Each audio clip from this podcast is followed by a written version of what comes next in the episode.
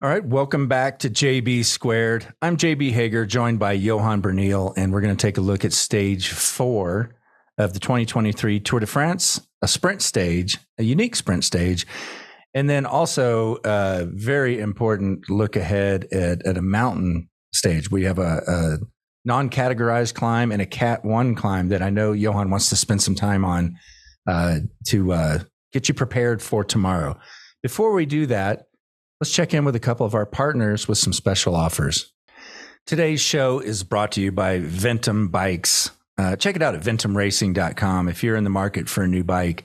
Uh, I am now been riding their NS1 road bike for a couple years. I absolutely love it. It's just an incredibly just tight, responsive frame. I mean, it's it doesn't take much to keep me happy, but it's, it's a, just the best bike I've ever ridden. And then just a few months ago, I'm like, you know, especially around my hometown of Austin, gravel, uh, gravel rides and gravel racing has exploded. And I was like, let's see what all the hype is about. Got my new GS1 and uh, going through the experience of buying it uh, online is is so much better than I anticipated because especially if you have the measurements on an old road bike or something like that, you can literally figure out exactly what you need and you can customize your bike bit by bit oh, I want these upgraded wheels. I want this kind of handlebar. I want this stem length. I need this crank crank length, and then whatever component group you prefer. Uh, so the price can be as little as a few thousand dollars on a brand new GS1, or you know you build it up and spec it out to a pro race level. It's up to you, but it's very easy to do. They're super super helpful uh, both online, on the phone, any customer service, anything like that. And you're just going to love the bike. So uh, get 10% off when you use the code WEDU, W-E-D-U, at checkout at ventumracing.com slash the move. Today's show is also brought to you by HVMN. And, uh, in, you know, in its simplest state, when I think about it and what I've learned from hearing Lance and George talk about it, it's, it's a whole other fuel source, you know? So why would you want to leave that off the table? Most of the Peloton are using ketones IQ, uh, some kind of ketones, and HVMN makes ketone oh, ketone IQ. Here's a little little daily shot here, right here. Or you know, sometimes I split it up, take half in the morning, half later in the day. But it's another fuel source for you. It gives you more energy for me, it helps with mental clarity quite a bit. It has really helped get me out of a funk. I've been doing a daily shot for over a couple months now, and I've noticed a great improvement. Uh, also available, these very same ketone IQ, the bottle I just showed you, if you're watching on YouTube, is available at Sprouts throughout the US. And we'll keep you posted. I'm sure it's going to be popping up in uh, a lot more stores around you very, very soon. So you can save 30% on your first subscription order to Ketone IQ at hvmn.com slash the move. Again, that's hvmn.com slash the move and subscribe upon checkout for 30% off. All right, Johan, let's jump right into looking at stage four, sprint stage that went down today. I would love your thoughts on the course and the and a finish that I did would not expect to see so many crashes ending on mm-hmm. a ra- on a race course. It's wider, it's smoother. Yet we saw that. So let's jump into your overview of stage four, Johan. Yeah. So I mean, as expected, stage four, you know, 182 kilometers, um, basically flat. You know, just one Cat four climb uh, in the in the course. So um, we kind of we could expect uh, what would happen. You know, normally you would expect that there's a breakaway at the beginning of the stage. Um, the whole peloton kind of knows what's going to be the outcome, but still, I was a bit surprised to not see any action. Um, but but yeah, I mean, you know, the tip, your typical um, you know sprint stage. Uh, everybody knew that and uh, and and you know at the end it was it was a bunch sprint also you know um, I've seen, for example, uh, especially on the on the commentary on on TV on different different stations because I used to I'm used to switch channels uh, or switch languages depending on on who's talking. Because um, here in Europe they in, since they broadcast the whole stage they have several teams. And they have a team who does the first half of the stage, and then a team who does the, the the, second part. And GCN actually has three teams; they constantly rotate. So see, that's because uh, they have not hired Johan Bruyneel. You would not need to switch out. You go straight through, buddy, straight through. Well, it's long. It's. I mean, I have to say, it is. It is. It is. It is long. But you know, you, you know. So I do. Uh, uh, there was some some commentators and also some journalists on Twitter who were kind of very very critical of today's stage and the the attitude of the peloton. You know, they said, yeah, you know, this is un- unacceptable. This is uh, an insult to the sport. You know, it's not like this that we're gonna get fans, new fans to the sport. Uh, and and I was a bit, I mean, I'm I'm a bit surprised by some of those because some of those are already very long time in the sport, and uh, you know these kind of stages just happen. You know, there there's always going to be stages that really you, you can't expect any uh, spectacular action of anyone if it's not just you know what we what we always call the TV attack, right? So the the three four guys go go up front with the consent of the peloton. They get two hours on TV, and and and that's it. You know, I mean, I heard some criticism even from ex professional cyclists, even from an ex Tour de France winner, who said, you know. This they, they should take their opportunity, you know. I mean, then I think to myself, you know what? Some guys have really forgotten really fast, you know, because Uh, one thing is, yeah, okay, you know, it's nice to be on TV, but let's not forget, you know, we have 22 teams in the race with eight riders who all have, you know, a mission. And, uh, you know, we had two hard stages to start with, like really hard on on everybody. Uh, so that already took a lot out of them. Uh, yesterday was a sprint stage. It was really, really fast the last 50, 60 kilometers.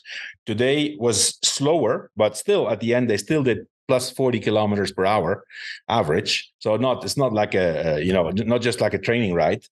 Uh, and tomorrow we go into the Pyrenees already. So uh, and this is only stage four. So then I think to myself, you know, why would you? Even as a team director, because the criticism was also directed to the team directors that say, why don't they give instructions to some of their riders to go in breakaways? Well, I mean, First of all, you know, I think most of the teams are there with an objective. I mean, their main objective is not to entertain the commentators uh, so that they can, you know, talk about. And I can I can understand if a commentator is frustrated because you know he's sitting there from kilometer zero to the end, and there's nothing to talk about except you know the environment and uh, some you know cathedrals and castles and churches and and the region, you know, but that's what it is. I mean, I think, uh, you know, I mean, and, and I answered to one of the guys, I said, you know, I mean, this is, and this is actually what I think. Um, we could easily prevent that, those boring stages for spectators. I mean, the riders are never bored. The riders, when they have to go from A to B and they know that it's 180 kilometers, they're happy when they're bored because that means that it's easy on them and they don't waste so much energy. It's you know it's not bad in the as a as a Tour de France rider if you're bored in the race. That means mm-hmm. that you're at ease and kind of recovering or re- regaining strength for the day after, right? Uh, but I personally think that you know a stage which is very predictable to be a sprint stage, which is very predictable that this is going to be the scenario. You know, I mean, and you can look back statistically on on these kind of stages. There's a breakaway at the beginning. There's nothing going on you know especially the early stages of the tour where the sprint the sprint teams are still intact. You know what's going to happen. So why would we sit in front of a television from kilometer 0 till kilometer 180 during 5 hours watching i mean and basically listening to people who have nothing to say i can understand they're frustrated so mm. I think personally these stages should be different. You know, the the the organizer should make the decision. Uh, uh, you know, we only broadcast the last 60k, and when we start the broadcast, we bring a 10 minute recap of what yeah, happened in the stage. Any highlights, crashes, anything know, relevant. Mean, and, and, and that's it. And then nobody yeah. would be complaining about, oh, this is boring. You know, I mean, yeah, yeah. I, I understand it's boring, but at the end of the day, you have to go from A to B Otherwise, it's not a Tour de France. You have to take into account the cities that are willing to pay for a start and a finish. Cities that have an infrastructure also to to to receive a start and a finish of a Tour de France. This is a big operation. You know, you can't just go in the middle of nowhere and say, okay, we're going to do a short stage because it's going to be so much more attractive. Uh, that would just add to the already big and heavy transfers of of of the teams. You know, so you know, I think I think that would be that would be the the the solution uh, to avoid people being bored in front of their television. Um, and uh, and I said to one of those guys also, you know, I said, listen, you know, ask the best the best. Uh, you can have your best opinion by asking the riders what they think. You know, if you think because you know they come, oh, you know, this is not acceptable. This is just you know laughing with with the sponsors and you know i don't understand why sponsors would be paying these guys to race and if they're going 35 kilometers per hour this is this is you know not right and then i say well ask the riders after the stage after today's stage even if it's an easy stage ask them how tired they are and ask them how exhausted they are not because of the fast pace but because of the stress of the last 30 kilometers for example mm-hmm. know? and it's also you know a grand tour is also particularly special for the accumulation of fatigue you know i mean you you need these longer stages even when nothing happens to you know to get guys tired and then finally the the, the guy who recuperates best wins right? So um, I'm pretty sure that if you ask today uh, at the end of this this stage on the circuit there at the buses uh, to most of the riders, hey, was easy today. No, it's like walk in the park. They would say, "You you have no idea." Right. You know, uh, because in the mind of the rider, in the body of the rider, what they have is the last thirty k. This stress, this fighting, this kicking, this elbowing. You know, so um, so I think that that would be definitely a, a good thing to not those particular stages, not broadcast them from from start to finish. Mm-hmm. You know, I have I have I have I have two responses for those journalists who think it's boring. One, let's let's watch 24 hours of Le Mans together, shall we? Mm-hmm. There's one answer. The other answer, if it's so boring, talk your spouse into having sex with you during the race. It's it's actually it's pretty fun. Just make sure you finish before the last 10k. That's not bad. That's not bad. Yeah. no, there's listen. There's plenty of other things someone can do between the start of a Tour de France stage and the last 60 kilometers. You know, yeah. go out on a bike ride. You know, I mean, exactly. Go out on a bike ride and think that you are doing those kilometers, and then you get home, and then you will you will be so bad, so feeling so bad if you go fast. Then you will admire those guys so much more. Oh yeah, I know a lot them. of our listeners, and I've done it. I'll watch the stage and I'll get on the spin bike. You know, it's it's great. You know, mm-hmm. you know the journalists aren't doing that. Well, some of them. So I was surprised. Some of them, uh, you know, have been in there for a long time, and and also, you know, what GB, what I think then, you know, it's like, then I think by myself, you know, what are you talking about? You know, you're in this sport. This is your livelihood. You know, and you're here complaining, and you're giving basically, you're forming the opinion because they have a big role of responsibility with their mm-hmm, commenting. Mm-hmm. Ultimately, when people watch, they make up their opinion by what they hear, right? And so they're basically contributing to the fact that fans will not like these kind of stages because if you're mm-hmm. constantly moaning about it, it's it you know it's it's so unprofessional in my opinion. Yeah, yeah, they should be finding the beauty in it. Yeah, that, that's the beauty of this moving train for three weeks. It's incredible. Yeah, I mean, imagine you know we've we've talked a lot about Tours de France of in the past when when stages were 350 400 kilometers. Oh imagine imagine watching that you know? Right? 15 hours. Oh. Yeah, yeah, was it not 15 hours when those two brothers one were one and two the yeah, brothers yeah. Pélissier 15 yeah. hours on the bike? 15 hour race. Imagine commenting that. I don't want to be in a car for 15 hours. So. Okay, now let's jump into uh, some things you observed from from the stage one. I, I know before they got into the track, uh, you had some question marks with Jumbo had this nice train. They looked like mm-hmm. they were in charge. Uh, and I, the first thing I did was I'm, I'm looking for that Red Bull helmet, right? I'm yeah. looking for Wout van Aert to be on the end of that. What was going on? Well, he wasn't. He wasn't. I, I did. I think Jumbo did a really good job. It also shows their strength, you know, because that's really a, a remarkable thing to to see. Like the the action they were were were taking was basically to get early into the like in the front in the circuit, and their main objective is Jonas Vingegaard. That's clear, you know. Uh, so they're not a team that is preparing for the sprint. They're just there to avoid problems. And yet but yet they were able to be first team which says a lot about their strength. To win that battle that war against the team of a sprinter that's that's not unimportant. So they're, they're strong. And at first you know when i was looking at the helicopter shot you could see uh you could see vingegaard in second or third position. There was another guy. I said oh today van aert doesn't wear his red bull helmet when because there was a yellow helmet in mm. third or fourth position.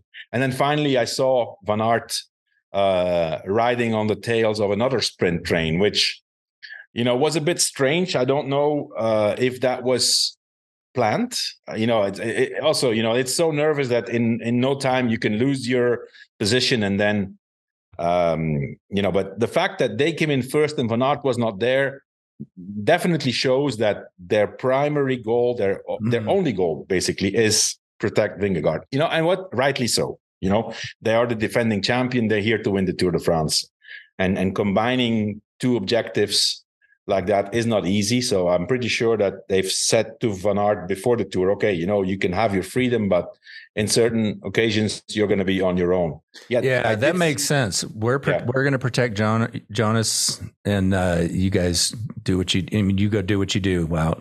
So yeah. Where well, did he end there, up? Where I didn't even catch well, he where was, he. I think he was up there, top ten or, or close to top ten, but he never got the he never got the chance to sprint. Okay. I did see uh, Laporte in front, and he was looking constantly where Van Aert was. But I think since Van Aert had lost the wheel of the jumbo train, he had gotten on. I think it was the Alpecin or the or the, the Koenig or the Soudal Quickstep train. I don't remember which one now. Uh, so he was he was a, a, few positions back, but he was still up there with all these guys with you know Groenewegen and Jakobsen and and, and Cavendish and um, so so yeah i mean I, think his his his objective was to sprint but you know today he just didn't he couldn't he couldn't find the opening. Um but but yeah i mean vingegaard was up there uh in second position coming in. Um and then on the other hand you have pogacar who's kind of taking a different approach you know he's more surfing the wheels not pushing too much. Uh it involves some risk you know it could perfectly have been for example today that Vingegaard is in the front with Jumbo Visma. It's all lined up. There are no crashes, and there's a gap in the peloton, and and and Pogacar loses ten seconds. That could have been the case. Now with the crashes, the the you know everybody gets the same time, right? Um, but it's a risky approach. If it works out, it is quite uh, a good one because you you spend a lot less energy, always trying to be there, and also the stress. You know, like you're you're basically surfing and and and and looking, you know, what's what's happening, and and basically waiting for a crash because that's that's what happens normally when you're like in 30th, 40th position. You're you're just looking and and seeing the wave go in front of you, and then all of a sudden something happens. You know, I when I looked at the uh the finish on a track, and there was a nice straight run in at the end. I fully expected to see three trains from three different teams across the road. And yet it, the, the pace was so high, I don't think they could get, get up there. Like it was yeah. just that fast. No, it was it was really when they came into the through that narrow gate, Jumbo Visma was leading and it was clear already. It was all lined up, and these corners came really fast. You know, I mean, it was not like they came one after the other, and they went through those corners really fast. So there was never any any time to you know it, it, would it would actually be better for for a team for a sprint tra- train if there's like a few 90 degree mm. this was just basically keep they kept the speed on that circuit and uh and it was all one line and it didn't really group up again until let's say 700 meters to go where you know you had the Cofidis guy pulling, I guess. And then you had like a little ball, but there was already not so many guys left because you know at with a bit over two kilometers to go, we had uh, we had the first crash uh, of the three crashes. You know, Jakobsen, Fabio Jakobsen went down.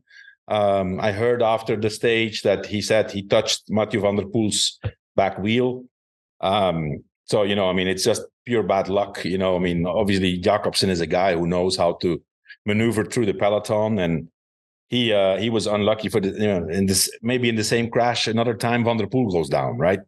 But he must have gone down very, very, very bad because after the finish we saw a picture of his his his frame broken in the middle um, you know, the top tube was really, I mean, broken and separate. So he must have gone down really, really bad. Um, I mean, luckily he could finish, and uh, at the end of the stage, I mean, he he came back, he came in quite a, a bit behind, but he was showing the the cameras that he was okay. Uh, yeah, he lost. Uh, I saw him getting on the bus. He lost a lot of skin on his shoulder and the and back. He uh, he he he did a thumbs up to the to the camera said I'm I'm okay, but I'm pretty sure tomorrow he is not going to be okay. I mean, if you go down that hard, uh, and you even if it's just skin, oh, mm. It's and you know they're getting to this part of France. It's going to start to be hot. You know they're in Pau. Uh, man, sleeping is terrible. I mean, obviously the next two stages are not for him, but he's going to suffer. He's going to mm-hmm. suffer big time. Um, another yeah. very, very impressively, and no surprise, but another impressive lead out from Mathieu van der Poel. Like him, that that combination, Van der Poel Philipsen is it's uh, unbelievable.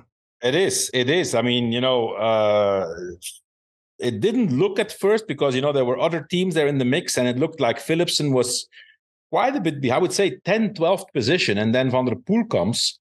And I just rewatched the the, the finish. Uh, and he only comes with a bit over 300 meters to go. And this, but you know, the speed he, he has and the, the, the reflex that Philipsen has, this blind confidence in in Van der Poel. You know, he just goes to that wheel. Van der Poel, it, you know, he, obviously he couldn't do a long lead out because they were going or almost full speed already. But still, you know, that kind of acceleration of Van, of Van der Poel is is just, I mean, it's crucial for Philipsen. Uh, you know, if you would if you would measure the speed of Van der Poel uh, in those 15 seconds he does today, maybe was less. Uh, I think that's the speed of any sprinter of of another team, uh, except the guys who were really close to the wheel of Philipsen. Um, so yeah, incredible, incredible uh, lead out. I mean, I think it's remarkable to see Van der Poel. You know, the, the, the frustration he must have had the first two stages because obviously he had personal ambitions.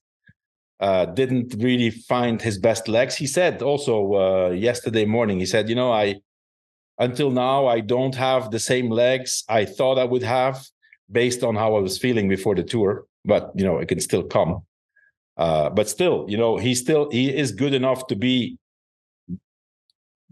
no discussion the best lead out guy in the peloton.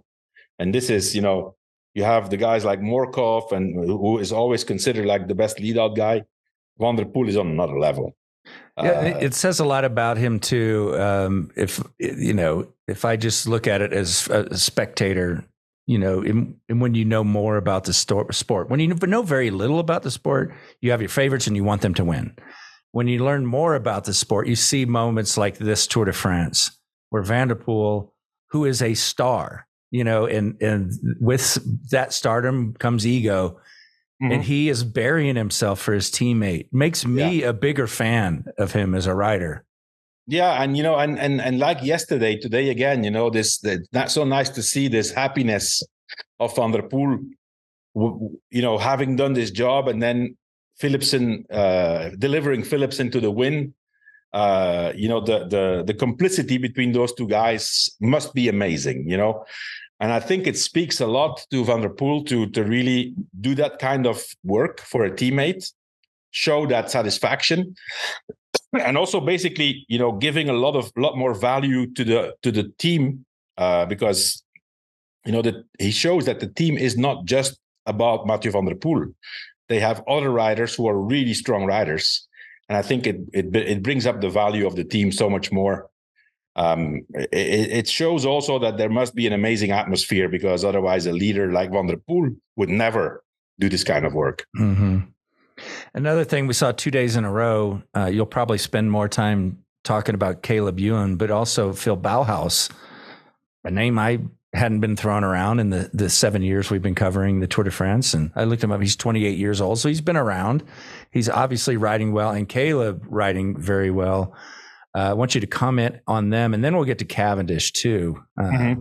But Caleb Ewan riding really, really well. Yeah. Caleb Ewan yesterday, third, today, second, very close. You know, without a lead out guy, shows that you know he's definitely in in good shape. He, I think he comes into the tour in really good shape at the right moment. You know, didn't get a win yet, but it definitely will increase his confidence. It will increase his conf- the confidence of his team. Um, and you know, speed wise, he definitely has uh, a, st- a, stage win in him. Um, you know, if you look today, for example, if you would measure the speed in the last 100 meters, his speed is faster than Philipsen he comes back a little bit just you know doesn't because at some point he was more than a bike length uh, behind and he you know i think he loses with like a quarter of a wheel uh difference so yeah i mean obviously this is an ideal stage for caleb ewan you know not very hard and uh uh but you know without without a lead out guy um shows that he must be in really good shape and can and knows which wheel to follow so uh, same goes for Phil Bauhaus. I'm also surprised about Phil Bauhaus. You know, second yesterday, third today. Um, it is amongst the big sprinters. You know, all the best sprinters are there. Um, you can't really say he does have a lead out train. So he probably has a guy who can, you know, drop him off with a kilometer to go, and then it's up to him. So, yeah, quite impressive. Also, uh, I'm I'm really surprised to see uh, Bauhaus up there two times in the top three. And then uh, we got another look at Cavendish, and of course that's a big story we're following uh, to see if he breaks the the tie he has with Eddy Merckx for most Tour de France mm-hmm. wins. He's on, you know, again, not the strongest team that he has had for sprinting in his most of his career, but he was right there again today. Mm-hmm. He, he, he didn't have the perfect line, but he seems to have the speed, and we know yeah. Cavendish knows how to find his way. Yeah, so, definitely. What did you definitely, see? Definitely, you know, I mean, he, listen, he's up there. You know, uh, it's actually, I would say, the best I've ever seen Cavendish this year.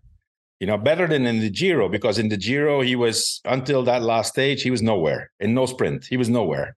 You know, and could see he he was struggling with the speed in the last kilometer, or you know, now two times he's there, so fifth and sixth, fifth today, um, not far behind. So I, I think he has a stage win in the legs. Um, it's not going to be easy. Uh, you know, I, I think I remember I said in the preview show, I, I don't know if, if, if you remember, I said, maybe we'll have to wait till Paris. I know it's the perfect story. It, you know, that, what would that, I mean, that would be like, I mean, I'm, I'm sure he, he would, he would hate this now. but imagine he would, you know, stay in the tour and just not win, not win, not win, and then finally win it on the Champs Elysees. That would be like a fairy tale, right? That's that's the Hollywood ending. That's that's your Rocky movie, right? There. Yeah, yeah, yeah, yeah. I mean, he, listen, he won the last stage in the Giro, so you know he's he already knows what it is. Um, but uh, let's not let's not get ahead of ourselves, right? For the moment, I think you know he's he's he's looking good. I think it will once again increase his confidence and his team's confidence. He was complaining a little bit, and I've been seeing this. i have been telling this already a few times. I said, you know, I don't understand that if it's clear to me that Cavendish winning a stage in the tour is the main goal of Astana in the tour. It's probably their main goal of the season because it can save their season. Mm-hmm. It can be, you know, it, in Kazakhstan, it would be they can they can make it i mean because over there it you know the media is completely different they can spin it as if this is unbelievable this is astana breaking the record of eddie merckx that's the story that's that would be the story right right, right? on top of that he's not in the english cha- british championships anymore he is in the real astana kit you know that picture mm-hmm. with astana that would be you know that's that gives Vinokurov three, four more years of sponsorship. That picture. Mm-hmm. So I don't understand why the team that is around him hasn't been racing with him. You know, his main guy is Cees Bol, fast guy himself, knows his job, was brought to Astana at the same time as Cavendish.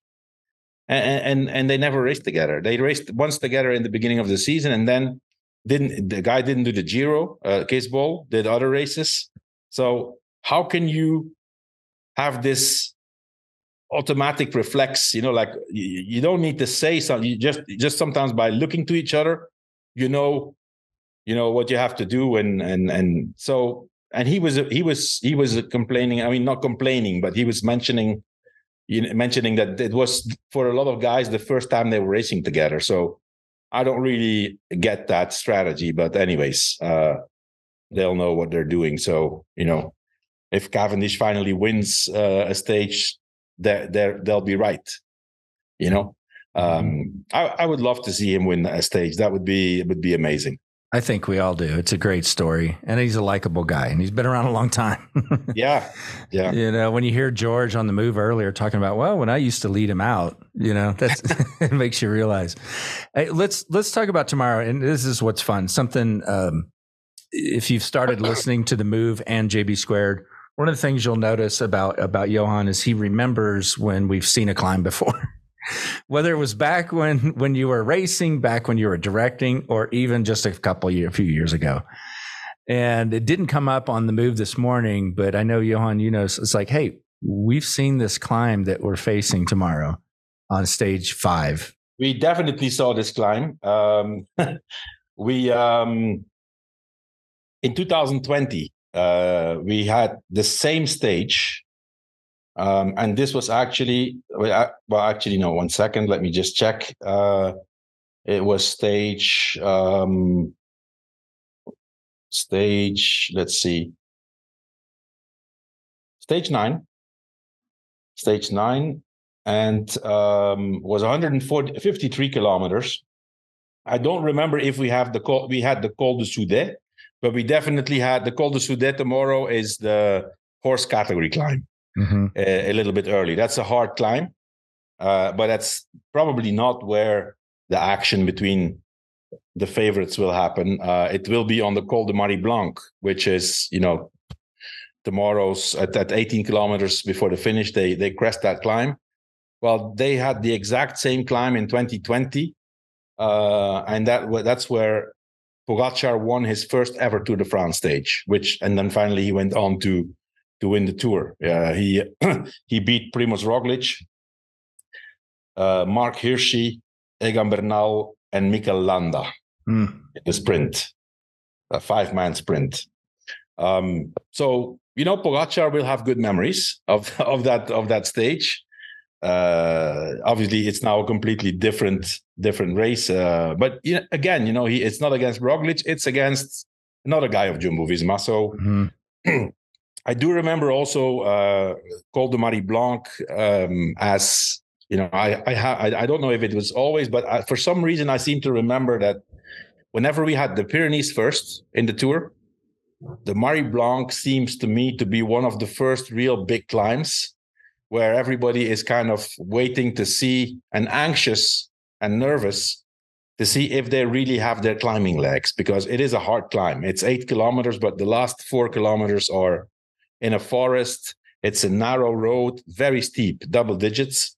You know, it's always up, up, up, uh, 11, 12%. And that's that's basically where I, I remember always in the car also, you know, like thinking, okay, are my guys really as good as we think they are? you know you you you kind of have to get the confirmation in the race so tomorrow it's gonna that's gonna be the case it's it's not an easy climb uh, we'll see, you know, the the the, the four or five best climbers uh, together, and then maybe some guys can come back. But uh, there's going to be a selection, so um, it's just uh, just depends whether there's going to be a breakaway in front, or if it's going to be between the the big guys for the GC. And what's that 18k after the climb like coming in? Is it is it the kind of descent where a guy like Pidcock can can do his magic, or is it not like that? It's not an easy descent. I think it's about nine, eight, nine kilometers downhill, and then it's like rolling a big road.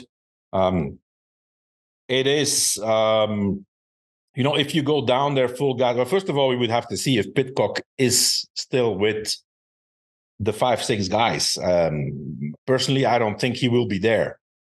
I think he, if he's there, he will be a little bit behind in the best best case scenario, and he could maybe come back. Uh, but mm-hmm. I don't think, you know, if a guy like Pogacar and and and Vingegaard and Adam Yates and Mikel Landa and and Bernal maybe or uh, David Gaudu, um, Jay Hindley, if they go, I, I think um, Pidcock is a little bit below that level, not far. So maybe he could use the downhill to come back and then uh, maybe within the sprint or, or, with a late attack or something. I don't know, but uh, tomorrow Marie Blanque is is gonna be is it is a stressful moment getting to that climb and then waiting to see if the guys are ready. You know, it's it has nothing to do with the type of climbing we've seen until now in the two first uh, stages in the Basque Country. Completely different. Yeah, and I'm thinking back to these journalists who say this is a boring tour. tour. Like, no, no, they said it was a boring stage. Today. A boring stage, but it's like we're only on stage five. This has already, to me, been a great tour, and yeah, yeah. And I, and I and I just appreciate the the Philipsen Van der Poel thing two days in a row. What a show! Yeah, uh, great. right. Uh, anything else that you want to say about tomorrow? And if not, I'll, I do have a couple questions for you and an opportunity to win a Ventum NS1, which I'll tell you. Mm. No, that's about all I have for today, uh, JB. So let's let's see tomorrow what the Pyrenees bring. You know. Okay. Well, you do have a chance to win a Ventum NS1 road bike. Uh, that's what I ride. I love that bike. I think you said your son's getting one. Johan. Mm-hmm. He's going to love it. He's going to love it if he doesn't have it already. An NS1. The NS1. And uh, just to participate, all you need to do is email in your answer to these questions daily, and that'll get you in the drawing. Yesterday, the question was uh, which cyclist has won both the Tour de France and the Giro d'Italia in the same year the most times? The answer, of course, from yesterday was Eddy Merckx, who did that, I believe, three different years where he yeah. won both. Wow. Now, this should be pretty easy. It's a Google away, but it's fun. He, he won. He, uh, I mean, just he won three times in the same year. I mean, yeah. he won. He won the two races, Tour de France and the Giro, five times. Yes, he won the major five times, but yeah. there were three years where he won both. Both, yeah, and, yeah, and, and then what? And then he did the. Did, he he won the Tour of Spain once, and he only did it once just because he wanted to win the three, all three. right. And when and those, you may remember this or, or not, I don't know, but if those those th- three years where he'd had the Giro Tour de France combo, was the Giro just prior like it is today? Yeah. Yeah. Okay. Because I know at some point it was after they did. No, was the, the Vuelta. The Vuelta initially, uh, it was first the Vuelta. Yeah. In end of April, beginning uh, like last week of April, beginning of May. Then there was like three weeks in between. Then there was the Giro, and then there was like six six weeks in between. There was the tour. So basically, so the Giro's always been prior, but the yes. Vuelta has made a shift. Yes. Yeah. Yeah. Okay. Interesting. So, so the question for today uh, from Ventum is: Where was George born? Where was George born? Of course, we're talking about our very own George Hincapie. You mean George Hincapie? Yes. Not George Osborne. no, George Hincapie. Where was he born? Uh, find the answer and email it in to trivia at ventumracing.com. And then at the end of the tour, we're going to draw a winner for that NS. I don't, I don't even, I don't even know the answer, JB. Uh, is, is his, is his name an indication of where he's born or I don't, you know what? I don't have the answer in front okay. of me. I, it's on my sheet for tomorrow. so okay. I don't know. I don't know. Okay. I mean, we all know where he grew up, but I don't know if he was born there. That's yeah. Right. Um, okay, and I have uh, a couple questions for you, Johan. Let's okay. see. Uh, let me make sure I'm on the right place. Okay, this is from Matt. He says, first off, whenever my friends and I dis- discuss the tour stage and then listen to JB squared afterward, it always makes uh, us feel really smart when we hit just one or two of Johan's talking points. Anyway, we always get to hear Johan point out everyone's mistakes. I was wondering if Johan had any races that he would ever do differently. What are some tactical mistakes that you made that stand out in your memory? Either bringing someone different to the tour or maybe a time when you pushed to keep the yellow when you maybe should have let it go to another team. Uh, and it says, uh, I always look forward to your race insight and enjoy the recaps and discussion year round. Thank you from Matt in Littleton, Colorado. um, well, you know, pushing to keep the yellow jersey uh, instead of giving it away. Um, I, I, don't think I made that, that mistake ever. I don't think so. I was always trying to give it away. I was always trying for us not to have it, you know, in order to save the team, and then basically making some kind of agreement with a team that we would kind of. I'm, I'm not going to say give it to, but let it get away too. Uh, so um, that worked out quite a few times. Uh, you don't see that anymore nowadays. Uh, completely different. Um, maybe you know I, I don't I, I, don't think it was a mistake, but you know I there was one year I don't remember exactly the year. Uh, may have been 2001 um, when yeah I think it was 2001 uh, when um, a huge breakaway group went away and uh, we at the moment we didn't have the power to basically g- bring it back. So we we it was 30 you know more than 30 riders. Um and we just gambled you know uh gambled and uh finally that group took 32 minutes. 32 minutes uh and it was in the first week or after a week of racing more or less. So you know i got i got criticized a bit there like and also questioned by you know like sponsors and and even lance uh said you know oh, you know 20, 32 minutes. I said hey you know it's, it's it's okay. You know i feel like we have this under control. You know finally it, it was not a problem at all. Mm. um the guy who took the jersey end up i think not even in the top 10 uh, although one of the riders uh, who was in that uh, breakaway um, ended up fourth in, the end. Uh, but he had lost time the day before, so he didn't gain 32 minutes, but he he, he gained something like 15, 16 minutes. Uh, was it was the uh, sadly passed away already Andrei Kivilev, um, who passed away a few years later in a terrible crash in uh, yeah. in Paris Nice. Um, so that would have been maybe the the the year or the, the race where it was most questionable.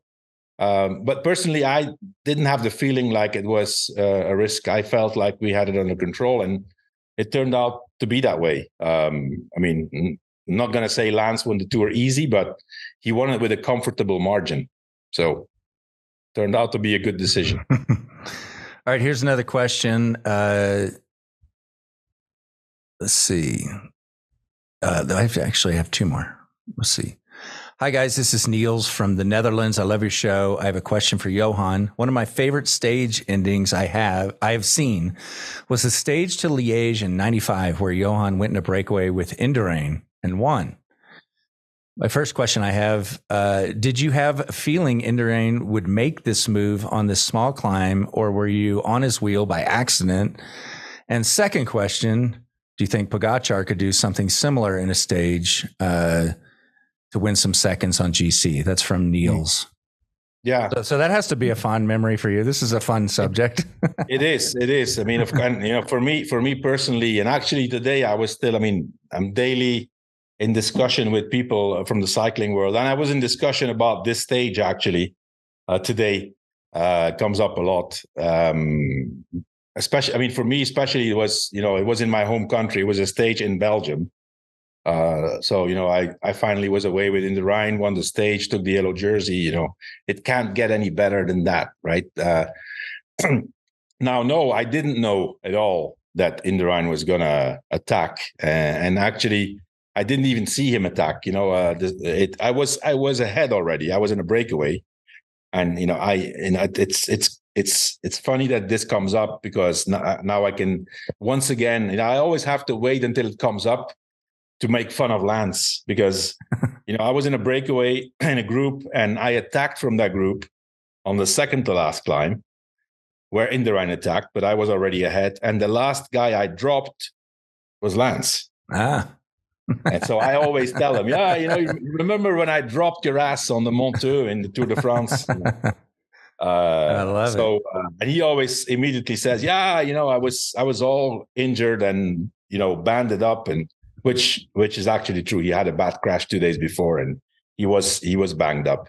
But I never say that. I just said I dropped bars. I don't talk about the crash. Uh, but no, I didn't. I didn't see him. I didn't see him attack. Uh, I did hear in the radio though that he was coming. Once I was on my own, so uh, I was expecting him. I kept a little bit, and and and basically a good thing I knew because uh, if I wouldn't have known, he would have flown past me. And um, so luckily, I could stick to his wheel. Uh, didn't take one pull. I mean, I wasn't allowed to because of the team tactics, of course, because we had uh, two guys that were going for GC. It was it was uh, Alex Zülle and uh, and Erik Breukink. Zülle ended up finally uh, being second in that tour, by the way. So, but yeah, I mean, um, and and then um, you know to to to answer the second part of the question, Pogacar. I, I doubt it. I doubt it that this can be the case. Uh, I think for the moment, but first of all, when Indurain attacked, uh, it was a stage that none of his rivals were expecting him to attack. That was that came completely out of the blue, even for his team. It was not planned. He just did it. I spoke to him afterwards about it, uh, uh, not not straight after the after the race, but a number of years later. Uh, and so it was not planned. It was just you know it came up.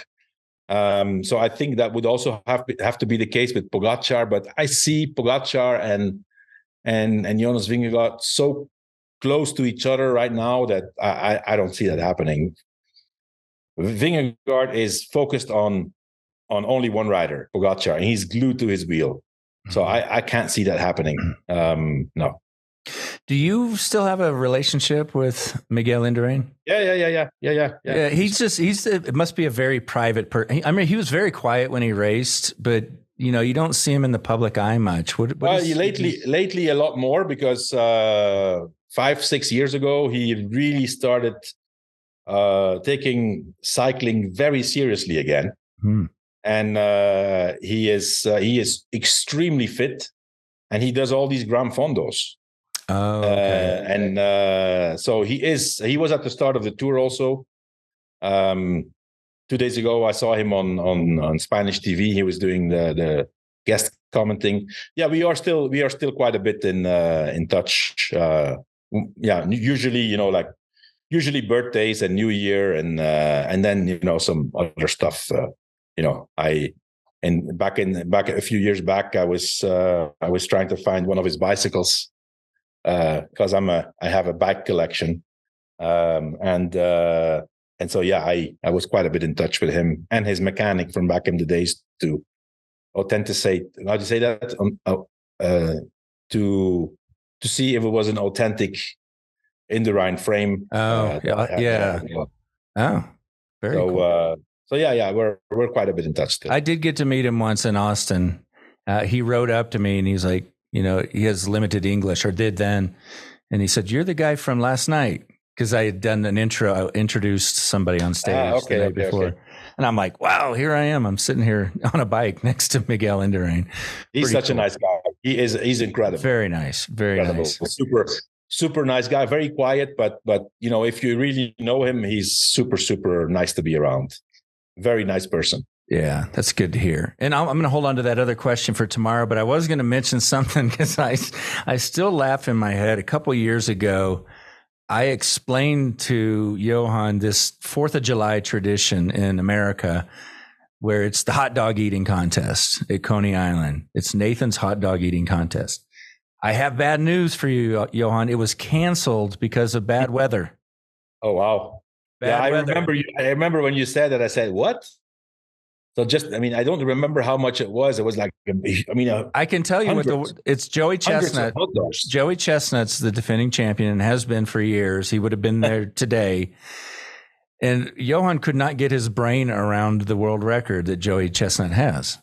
73 hot dogs in 10 minutes, bun and all.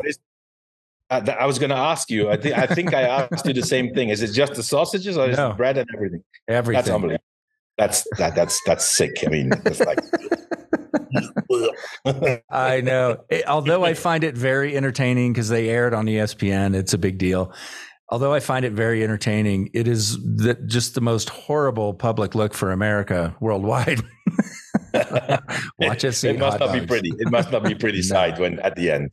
But canceled, Oh, canceled. Too, too bad and too. I mean, uh, good for Johnny Chestnut. He he got the keeper's record. yes, he does. No one can come close, though. He's dominant. Uh, great. Johan, thank you very much. If anyone wants to write in and ask a question specifically for Johan, uh, you can do that. JB squared at we wedo.team. That's just JB2. You guys named it that. We didn't. You guys just kept calling it, and we were like, let's go with it. So Yeah. JB2 at wedo.team. Thank you, Johan. Thanks, JB, and speak tomorrow.